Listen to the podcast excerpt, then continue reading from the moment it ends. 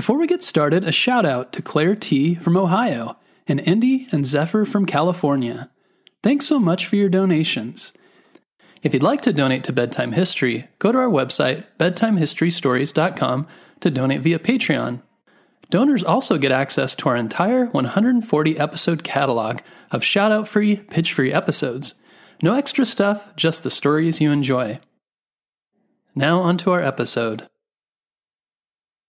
Close your eyes and imagine you're riding a motorcycle. The air is pulling at your clothes as you go faster and faster.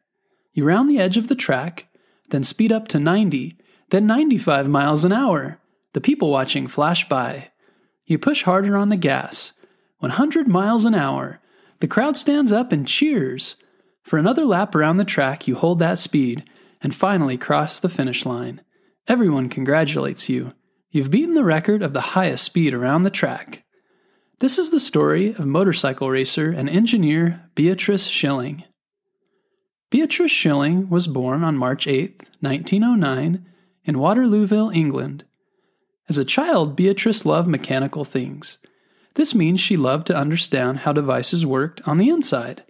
Have you ever seen household items like a microwave a refrigerator or your family car and wondered how they do such amazing things? Beatrice wondered this too so she used her extra money to buy tools to take these devices apart and figure out what made them tick. She was especially interested in engines. In her time, cars and motorcycles with engines were still very new, so these wonderful devices that made vehicles fly down the road made her very curious. Curiosity is a strong desire to know or learn something. When Beatrice was 14, she bought her first motorcycle and loved to ride it around.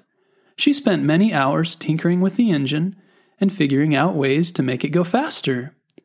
Early on, Beatrice decided she wanted to be an engineer. An engineer is someone who creates devices like engines. After middle school, Beatrice got a job at an electrical engineering company where she learned more about how electricity worked and was able to practice her new skills by installing wires and generators. A generator is what creates electricity, and wires are what allow it to move around. Beatrice's boss saw how talented she was and encouraged her to go to school to become an even better engineer. Beatrice followed her advice and enrolled at the University of Manchester. In her day, it was very unusual for a woman to become an engineer, but Beatrice was determined to do it anyway. She worked hard at math and the other subjects until she was able to pass all of her classes and become an even more skilled engineer. She even graduated with honors, which means she did very well in engineering school. Beatrice went on to get a master's degree. After university, Beatrice got a job with the Royal Aircraft Establishment. She had many different roles there, but eventually became a senior technical officer and worked on airplane engines. At this time, it was very important to be an engineer working on airplanes because England and their allies were fighting against Germany in World War II. The German Air Force had very powerful fighter planes that were faster and therefore more dangerous than England's fighter planes. To fight back against these powerful planes, England designed a plane they called the Spitfire, which was also fast and could maneuver quickly through the sky to dodge bullets and get in a position to fight back. But even though the Spitfire was an amazing fighter plane, it had a serious problem. When pilots flew downward too fast, the engine stopped working.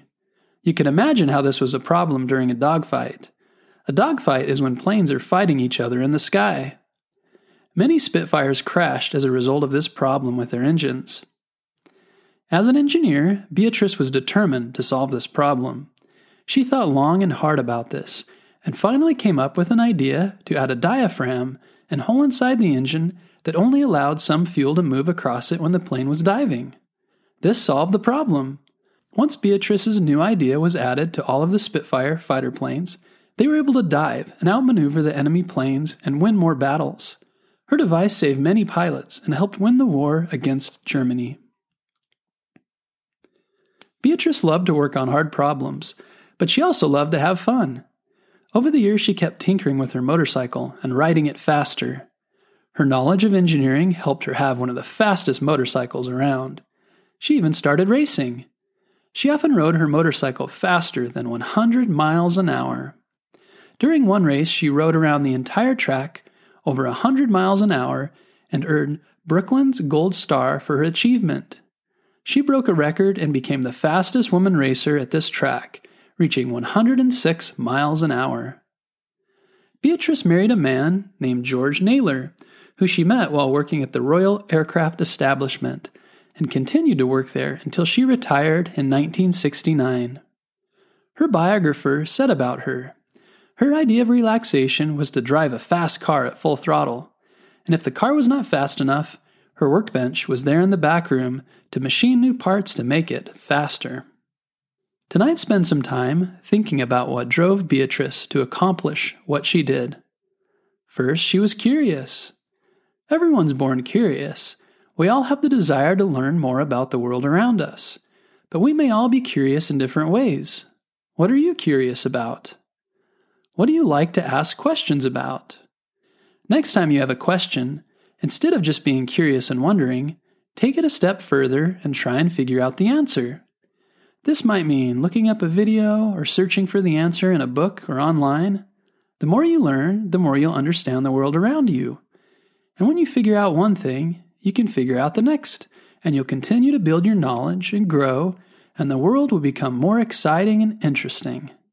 And even though most women weren't engineers at the time, it didn't stop Beatrice from doing it anyway.